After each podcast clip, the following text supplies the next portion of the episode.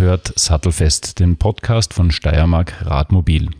In unserer heutigen Folge begeben wir uns nach Murau. Dort treffen wir einen waschechten Sporthändler und eine Polizistin. Wir besprechen natürlich unter anderem das Thema Verkehrssicherheit. Wir besprechen aber auch den E-Bike-Boom, der nicht wegzuleugnen ist und als wahrscheinlichen Höhepunkt der Folge, wir begeben uns mit einem Fully E-Bike auf die Frauenalpe. Wir waren sehr skeptisch, aber wir haben das Material ausgiebig getestet und als Vorbereitung hört ihr den Radspezialisten von Intersport Pinta aus Murau, der uns erklärt, mit welchen Geräten wir da unterwegs sind.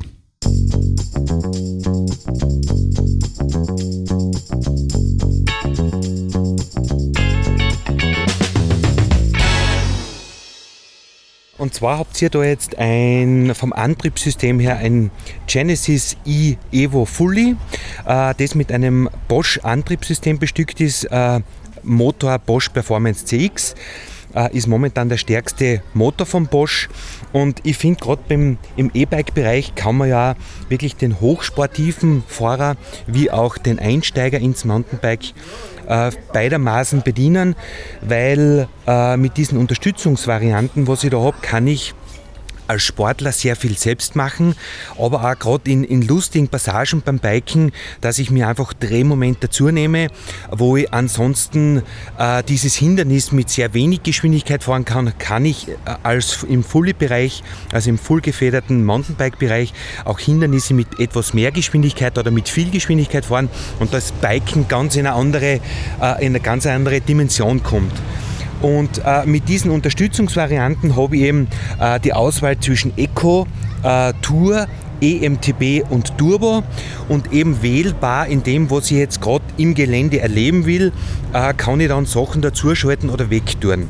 Und bei uns da, sage ich mal, in einer sanften Hügellandschaft bis steilere Berge äh, kann ich eigentlich einen Schotterweg als Sportler immer noch das System relativ stark herunterfahren. Ich muss selbst sehr viel arbeiten dann und kann aber auch dann, wenn ich Trailpassagen fahre, einfach wie fast mit einem, ich würde jetzt sagen, äh, fast motorisierten, äh, voll gefederten Radl äh, ganz andere Erlebnisse damit nehmen.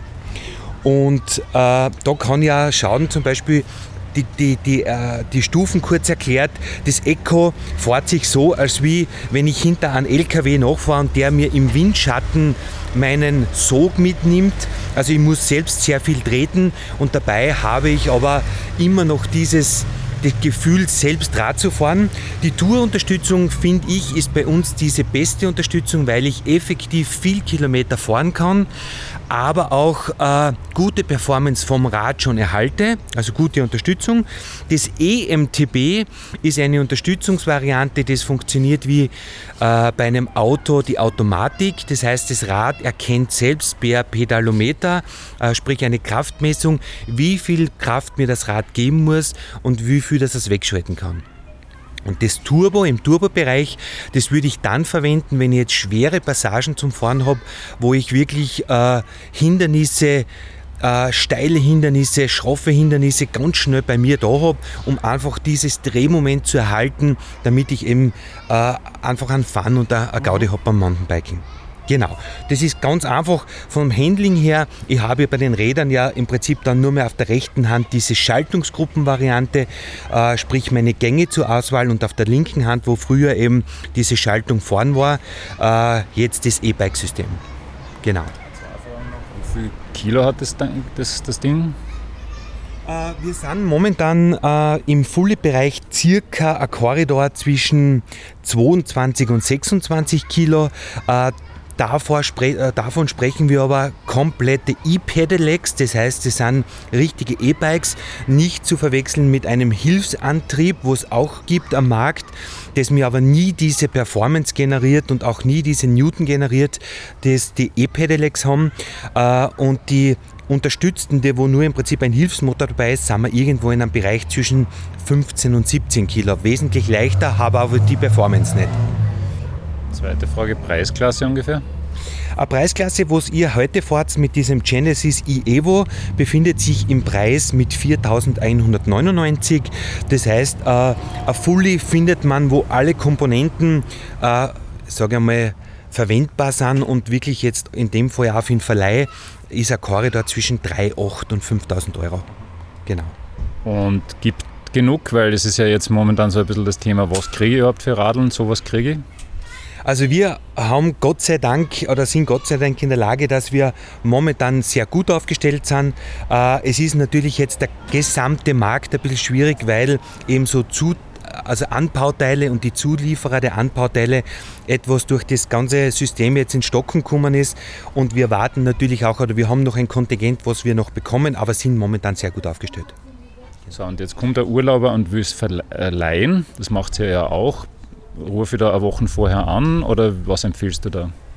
Also ich sage, in der heutigen Zeit ist es natürlich jetzt äh, fast am besten, wenn man sich online reserviert. Durch diese Online-Reservierung haben wir etwas Zeit im Vorlauf, wir können besser planen, wir können es terminmäßig besser planen. Äh, natürlich halten wir auch immer ein Kontingent für das parat, äh, dass eben Tagesgäste auch fahren können.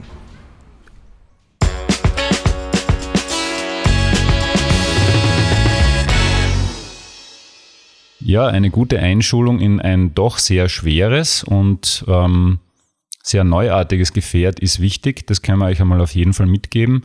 Was man sonst noch bedenken muss rund ums Thema E-Bike, werden wir jetzt gleich mit dem Sebastian und mit der Victoria Pinter besprechen.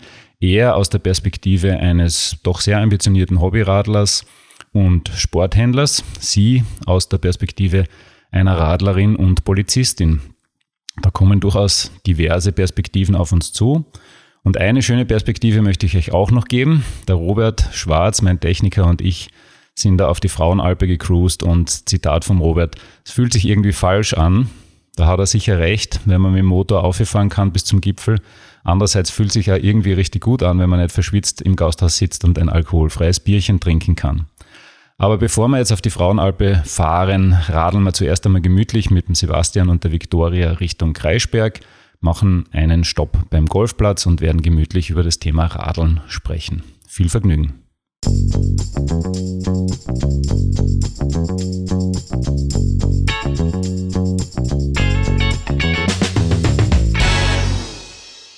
Jetzt sind wir da gemeinsam hergecruised.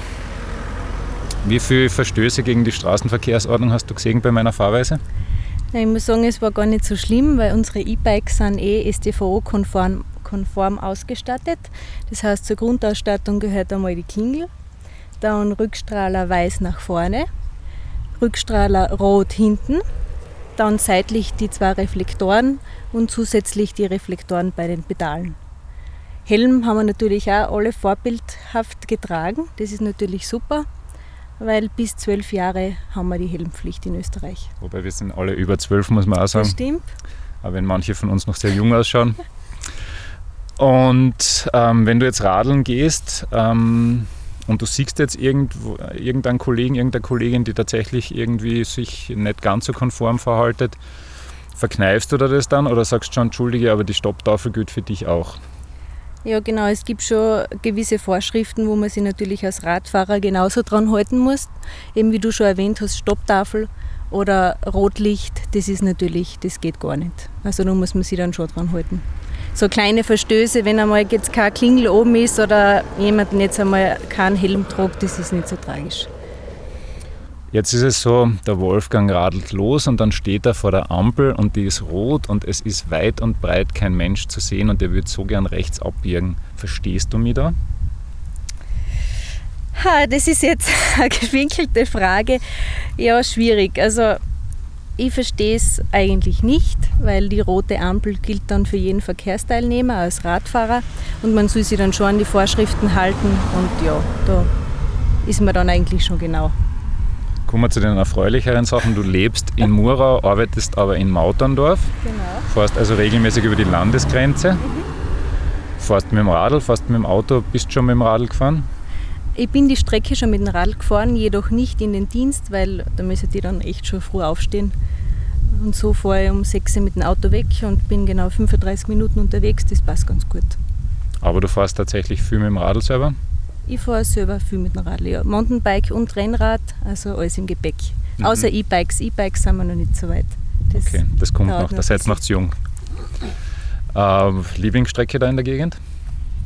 Du, da gibt es ganz viele, sei es jetzt auf die Frauenalm auf oder in die Korchau oder die Krakau-Runde. Also es gibt echt ganz, ganz viele Varianten. Jetzt noch mal ein bisschen eine Frage an die Polizistin. Ähm, Radfahrer und Radfahrerinnen werden mehr. Bei uns in der Stadt ist es auffällig. Ähm, bei den Radlwegen ist es teilweise auffällig, teilweise noch nicht. Merkst du das? Merkst du, dass, ähm, dass da vielleicht in Sachen STVO ein bisschen ein Nachholbedarf wäre oder findest du, dass das eigentlich eh gut funktioniert? Ja, es ist halt jetzt wirklich ein, ein starker Anstieg bei den E-Bikes zu verzeichnen. Also das merken wir eben sehr wohl jetzt im Geschäft, sei es jetzt äh, bei der Polizei, dass einfach die Bevölkerung echt stark auf die E-Bikes umsteigt. Und da ist natürlich schon zu beachten, dass halt viele, die was vorher vielleicht gar nicht so oft mit dem Rad unterwegs waren, dann einfach mit dem E-Bike fahren. Und da wäre schon gut, wenn man sich da ein bisschen einschult oder ein bisschen einliest, damit man dann einfach gut und, gut und sicher unterwegs ist, damit da nicht irgendwie schwere Verkehrsunfälle passieren, weil die Dinger gingen ja doch recht schnell. Was geht denn so ein Ding äh, bis zu 25,4 arbeitet die Unterstützung bei den E-Bikes. Gibt aber dann auch sogenannte S-Pedelecs, die sind dann aufgeschaltet und gehen bis zu einer Baugeschwindigkeit von 45 km/h, also sprich wie das äh, berühmte Moped. Diese sind dann natürlich auch anmeldepflichtig. Was aber unter Anführungszeichen, müsste man wieder die Frau Polizistin fragen, plus minus eigentlich nicht gemacht wird. Also es sind sicher äh, die SPDLX, die auf den Straßen unterwegs sind, nicht registriert und nicht angemeldet. Also auf Deutsch gesagt illegal. Das heißt, das müsste man eigentlich beim Kauf dann machen. Wir müssen die Leute, wenn wir im SPDLEC ausliefern oder verkaufen, darauf hinweisen. Ist aber dann die Behörde, sprich die Bezirkshauptmannschaft, wo man dann das äh, zur Anmeldung bringt, wie man jetzt an, an, am BKW etc. eben anmeldet, Zulassung etc. Genau, also bis 25 km/h also dürfen sie ganz normal fahren, aber wenn sie dann schneller gehen, dann wäre es eigentlich so vorgesehen. Kontrolliert sie das? Ja, es ist schwierig zu kontrollieren. Also wenn man wirklich jetzt mit der Radpolizei unterwegs ist, so wie es in die Städte gemacht wird, da gibt es eine eigene Radpolizei, die kontrollieren das sicher. Am Land, wenn man da wirklich zivil unterwegs ist mit dem Radl, dann wird da drauf geschaut. Mhm. Ja gut, dann kommen wir mal zum Sebastian. Ähm, du fährst selber sehr viel. Wie viel fahrt ihr zwar gemeinsam im Jahr, wie viel fährst allein? Ich fahre, ich bin prinzipiell, ich bin in zwei, zwei Radclubs Mitglied, fahre dort immer wieder Ausflüge, Wochenends, einmal die Woche haben wir bei einem von unserer von unseren Clubs eine Zusammenkunft, wo wir dann auch immer mit Touren verbinden. Wir rechnen dann oft in, in Höhenmetern oder Kilometern. Durch meine Arbeit fahre ich dann zu meinen Kollegen eigentlich da wieder zu wenig.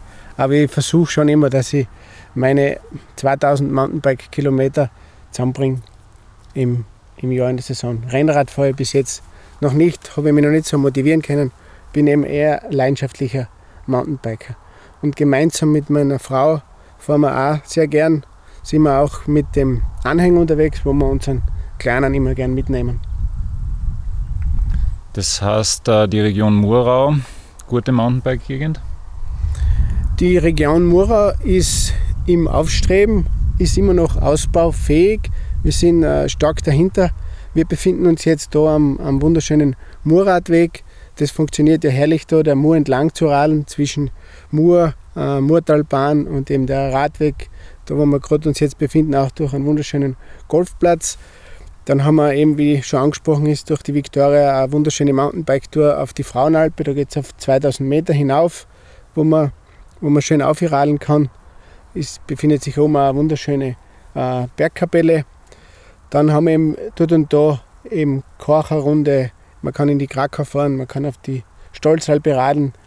Und in Sachen Trails und anspruchsvollen Abfahrten sind wir momentan noch am Ausbauen, wo ich mich auch so gut wie tatkräftig einsetze, dass da das Angebot noch erweitert wird für die Mountainbiker.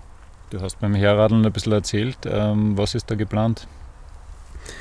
Ja, es, ich setze mir ein bisschen ein für die, für die Abfahrt von der Frauenalpe. Da gibt es einen, einen anspruchsvollen Wanderweg, der bergab im ca. 5,4 Kilometer hat und der lässig zum Runterfahren ist. Und da bin ich gerade dahinter, dass wir den äh, frei bekommen, ein sogenanntes Share Trail für den Wanderer und für den Biker gemeinsam. So, jetzt kommen wir quasi zum Sporthändler. Was geht momentan am besten? Was braucht man gar nicht sich anschauen, wenn man es momentan eh nicht kriegt? Was leihen sich die Leute gern aus bei euch? Natürlich hat es im Fahrradverleih stark geändert, das sogenannte Analog oder auch genannt bei uns im Land das Biobike wird immer weniger. Natürlich ist die Nachfrage nach, nach E-Bikes stark. Also bei uns im Radverleih ist 85 Prozent die Nachfrage nach dem E-Bike mit Sicherheit. Und im Verkauf momentan überwiegt das E-Bike im Erwachsenenbereich natürlich auf, auch. Durch den Kinderbereich wo ja noch nach wie vor und hoffentlich lange analog gefahren wird, stimmen da die, gleicht es dann dementsprechend wieder aus, weil doch im Kinder- und Jugendbereich ja viele Fahrräder auch verkauft werden. Der berühmte Osterhase hat immer noch ein Radl gebracht und das, das haltet Gott sei Dank noch an. Was kriege ich denn momentan, wenn ich in den heimischen Sporthandel gehe? Weil es stehen ja tatsächlich Radeln bei euch wie bei anderen Händlern da. Ist ja nicht so, dass es keine Radeln geben wird. Andererseits gibt es großes Wehklagen, weil manche Sachen halt einfach in absehbarer Zeit nicht lieferbar sind. Was kriege ich momentan? Ja, moment, das stimmt. Es wird eben von den Medien ein bisschen, ein bisschen auch immer hochgestochen. Diese, Waren, diese Warenverfügbarkeit, so schlimm ist es dann doch wieder nicht, weil eben viele Händler doch immer wieder Sachen stehen haben, beziehungsweise Rückstandslieferungen. Die Räder muss man ja weit ein Jahr im Voraus bestellen und dann treffen wir Rückstandslieferungen immer wieder ein. Äh, was natürlich momentan schwer zum Kriegen ist, sind Full Suspension Elektroräder, also die, die vollgefederte Version und die, die Hardtails Mountainbikes auch mit ähm, äh, Elektrounterstützung. Tiefeinsteiger und Crossbikes sind bei uns zum Beispiel vorrätig, treffen auch immer wieder ein und sind wir derzeit am Ausliefern und Verkaufen. Und wenn man in Murau wohnt, lebt, in der Gegend lebt, dann kauft man sich ein Mountainbike am ehesten, oder? Bei uns ja überwiegt, überwiegt das Mountainbike auf alle Fälle, ja. Ich habe ein bisschen außergehört, dass du äh, Eltern empfiehlst, dass ihre Kinder zuerst einmal quasi unter Anführungszeichen normal radeln sollen, bevor sie dann einen Motor kriegen. Siehst du das so? Ist das, ist das so, dass man einfach zuerst einmal radeln lernen muss und dann erst irgendwann seinen Motor kriegt? Ganz wichtig, ja. Ich sehe das ja momentan auch gleich, man muss ja so lange wie möglich sein Kind, ich, von dem Mobil-Smart-Telefon weghalten und gleich, meiner Meinung nach, sollte man es vielleicht auch mit dem E-Bike dem E-Bike machen. Äh, es hat sich ja bei den Kinder- und Jugendfahrrädern so viel getan. Wenn man zurückdenkt, früher, du hast sicher auch mit einem Steuerrad Radfahren gelernt und noch mit Stützrädern. Das hat sich jetzt im Grunde genommen komplett aufgehört. Die Räder sind, sind, sind viel leichter geworden. Gibt eben tolle Hersteller, sind alle aus Aluminium durchdacht, äh, die Bremsen markiert, äh, es gibt lässiges und cooles Zubehör dazu. Also da hat sich meiner Meinung nach viel, viel getan. Und früher haben alle mit den Stützrädern fahren, fahren gelernt. Das ist auch passé. Wir verkaufen im Jahr ein, zwei Stützräder. Ansonsten wird alles mit dem Laufrad, startet man gleich von Anfang an durch. Und dann wird es mit, dem, mit dem Pedalieren fürs Kind auch viel einfacher später. Ja, das, was mich auf jeden Fall interessiert, wie kommt man zum Radelclub und was macht ihr da? Also du hast gesagt, du geht dann einmal in der Woche gezielt gemeinsam radeln. Wie ist das überhaupt entstanden? Wie entsteht ein Radelclub? Ähm, und wie redet ihr euch da ab? Sagt ihr dann, okay, heute machen wir, ich weiß nicht, 1000 Höhenmeter und, und so und so viele Kilometer mit der Geschwindigkeit ungefähr? Oder weil ihr werdet ja jetzt auch nicht alle genau das gleiche Leistungslevel haben. Wie, wie funktioniert sowas? Ja, wie du schon sagst, wir, wir reden uns eben natürlich über die, über die Mobiltelefone, über diverse Gruppen zusammen. Das ist dann oft einfach und kann man eben spontan lässig Touren planen und ausreden, wer dabei ist, wer nicht. Das ist eigentlich recht äh, schmerzbefreit.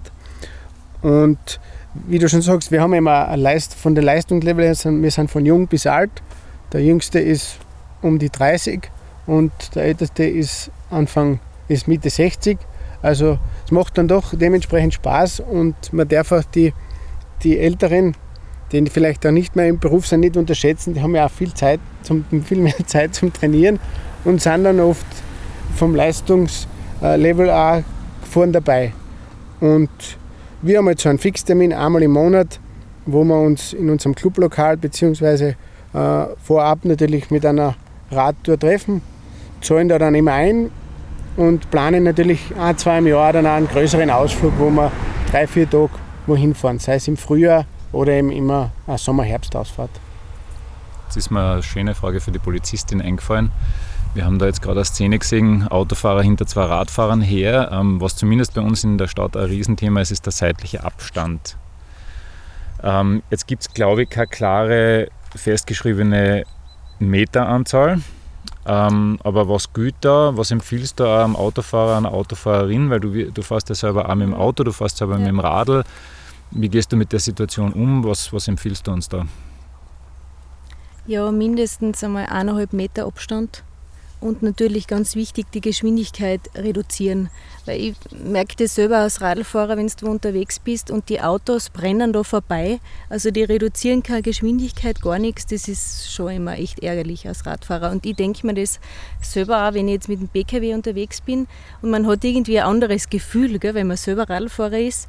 Automatisch geht man dann auf die Bremsen, reduziert die Geschwindigkeit und fährt wirklich schön links vorbei. Wenn eh kein Gegenverkehr ist, dann kann ich ja ruhig auf die andere Fahrbahn und ganz locker vorbeifahren. Ein spannendes Thema finde ich in den diversen Facebook-Gruppen ist auch die Diskussion, ähm, wenn es jetzt richtig weiß, ich bin ja jetzt auch kein Experte für die Straßenverkehrsordnung, aber prinzipiell darfst du in Gruppen auch zu zweit nebeneinander radeln. Und manche Radler sagen dann auch, das ist eigentlich für einen Autofahrer sogar einfacher, weil dann überholt er einmal einen Pulk, der ja eigentlich schmäler wird, als wenn die alle hintereinander fahren. Wie siehst du das? Ja, das mit dem Nebeneinanderfahren ist immer ganz ein spannendes Thema, weil eigentlich, also streng genommen STVO-konform, darf man nur zu Trainingsfahrten nebeneinander fahren. Und da rede ich jetzt aber nicht von Trainingseinheiten, wenn jetzt wir zwar fahren, sondern wirklich das muss nachweisbar sein. Also das muss wirklich ein Club sein, ein Radlclub und das müssen wirklich Rennradfahrer sein, die fahren dann meistens nebeneinander und die können das dann auch nachweisen, dass sie Trainingsfahrten durchführen. Aber gilt jetzt dem Sebastian seine, seine, seine äh, Radlrunde oder muss der wirklich an Sportbewerben teilnehmen? Ja, in Sebastian seine Radlrunde ist da leider privat, also das wird dann dort nicht reinfallen. Nein. Okay, also nur wenn ihr nachweisen könnt, dass ihr bei einem Giro, Ita Giro d'Italia mitfahrt, dann genau. könnt ihr gerne nebeneinander fahren. Genau. Aber es hat schon ein bisschen was, das Argument, finde ich, dass man eigentlich auch so eine Gruppe leichter überholt, als wenn die da jetzt 25 Leute hintereinander fahren, dann tue ich mir da eigentlich auch schwer, wenn ich mich konform verhalte. Ne? Das ist richtig. Ja, man muss halt immer schauen, es soll für jeden passen. Es soll für einen Radfahrer passen, es soll für einen BKW-Fahrer passen. Und es ist immer ganz schwierig zu beurteilen, so wie da, wo wir uns jetzt befinden. Und man fährt dann wirklich nebeneinander und es wird jetzt kein anderer Verkehrsteilnehmer gefährdet, dann finde ich das jetzt auch nicht so tragisch, jetzt ich als Privatperson, wenn man dann nebeneinander fährt. Und eigentlich muss ich dann blinken auch noch als Autofahrer, oder? Weil das ist eigentlich ein Spurwechsel, oder wie, wie ja, ist genau, das? Okay. Genau. Mhm. Ja, dann schauen wir mal in Zukunft, äh, ob die Kollegen und Kolleginnen blinken, wenn sie einen Radler überholen oder eine Radlerin. Siege eher selten, glaube ich. Ja, es ist halt so wie bei jedem Hindernis oder dass man halt einfach die anderen Verkehrsteilnehmer darauf aufmerksam macht. Und da ist ein Blinker sicher von Vorteil. Gibt es sonst noch irgendwas, was du den RadfahrerInnen und den AutofahrerInnen mitgeben willst? Ja, was wir eben polizeilich immer sehr gern sehen oder ich als Privatperson auch immer gern, ist schon, wenn die Radfahrer einen Helm tragen. Vor allem, wenn sie mit den Kindern unterwegs sind. Es ist einfach eine Vorbildfunktion und es ist halt doch wichtig, dass man sein Hirn schützt. Also das ist ganz, ganz wichtig. Ja, äh, genau. Ihr könnt jetzt noch ein bisschen erzählen, was, was ihr da momentan fahrt. Vielleicht eben auch, ähm, was, ihr, was ihr habt. Ihr habt wahrscheinlich ein bisschen mehr als der Durchschnittsradler, weil ihr doch ein bisschen näher am Sporthandel seid. Aber was habt ihr, was fahrt ihr besonders gern? Fangen wir vielleicht bei der Dame an. Also ich habe zu Hause eben ein Mountainbike von der Marke Cube, mit dem bin ich sehr zufrieden und ein KTM, mit dem sind wir heute unterwegs.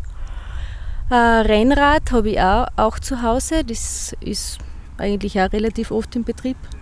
Einfach so für schnelle Touren ist es halt echt fein.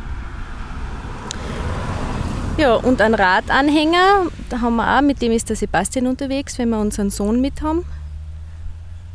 Genau, das gehört einmal so zu unserer Grundausstattung. Das wollte ich eh noch ein bisschen fragen. Bei uns in der Stadt boomen tatsächlich die Lastenräder. Anhänger vorne, hinten und auf der Seite und sonst wie. Es ist ziemlich cool und ich überlege mir das auch. Es wird aber heute halt auch unter Umständen ein bisschen enger auf den Radlwegen, weil manche Radlwege auch bei euch, aber natürlich in der Stadt noch mehr, ähm, heißt auch, man sollte vielleicht ein bisschen runter vom Gas unter Umständen, oder? Ja, genau, weil man hat doch das Teil dann vor sich und braucht vielleicht ein bisschen mehr Platz dann beim Wenden oder generell in den Kurven. Also würde ich auch ein bisschen langsamer unterwegs sein. So, Sebastian, mit was bist du da? Ich bin mit meinem äh, Carbon Hardtail Mountainbike am Weg. Besitzt dann noch zusätzlich ein, ein Full Suspension Rad, immer ist ein, ein Race Foodie mit mittleren Federweg.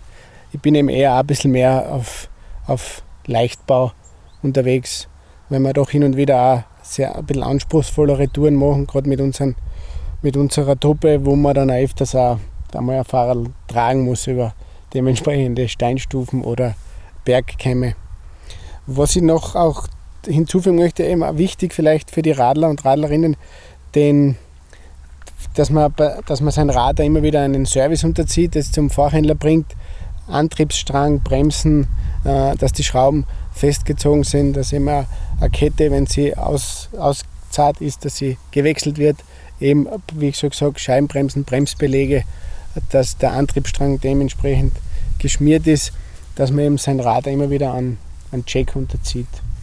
Und die Lastenräder, von denen sind wir vielleicht im ländlichen Raum noch nicht so betroffen, die erfreuen sich natürlich jetzt in der Stadt und Ding von Beliebtheit. Wir selber vertreiben auch Lastenräder von einer holländischen Firma, haben wir dieses Jahr auch schon einige ausgeliefert. Natürlich erfreut sich das jetzt Beliebtheit, weil sie ja auch gefördert werden, soviel ich weiß. Also immer wieder auch Betriebe in der Stadt. Wir haben es schon geliefert auf Rauffangkehrer-Betriebe, der eben da zu Kunden hinfährt. Der hat vorhin seinen Sauger, sein Kehrzeug drinnen und kriegt das Rad immer dementsprechend gefördert. Also Lastenräder jetzt immer, sind immer mehr und stark im Kommen. Das können wir auch verzeichnen, ja. Yes, auch in Murau gibt es Lastenräder. Sehr cool. Ähm, eine Frage noch, fahrt ihr im Winter auch? Und wenn, wenn man im Winter fährt, was, äh, weil du das Service angesprochen hast, wo sollte man dann im Frühling ein bisschen aufpassen? Im Winter, im ich meine, draußen. Bei liegt immer drei Meter Schnee, muss man dazu sagen. So ist es. Draußen, draußen fahren wir nicht. Äh, Im Winter kann man eben natürlich drinnen fahren, auf, entweder auf einer, auf einer Rolle mit, sein, mit seinem Rad, mit dem man im Sommer unterwegs ist, oder man legt sich einen, einen Heimtrainer zu, einen Heimtrainer zu und Radl zu Hause. Ich habe mich noch nicht dazu bewegt, im Winter durchzuradeln, weil meine Interessen im Winter dann doch dem Skifahren und dem Skitouren gehen, äh, in diese Richtung gehen. Also ich bin nicht so der Keller- und im Raumradler. Ich, ich bevorzuge doch die freie Natur zum Radfahren.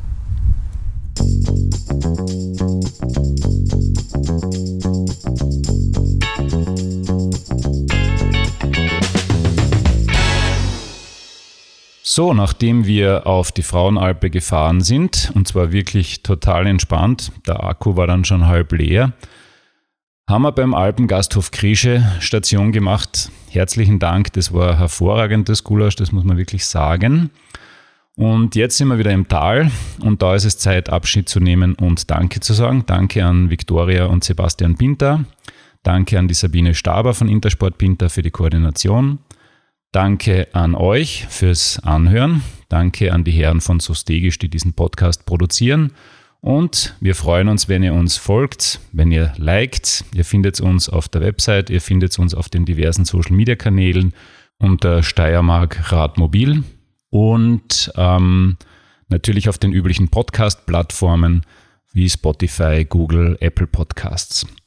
Nächste Folge wird wieder spannend und bis dahin alles Gute und sichere Fahrt.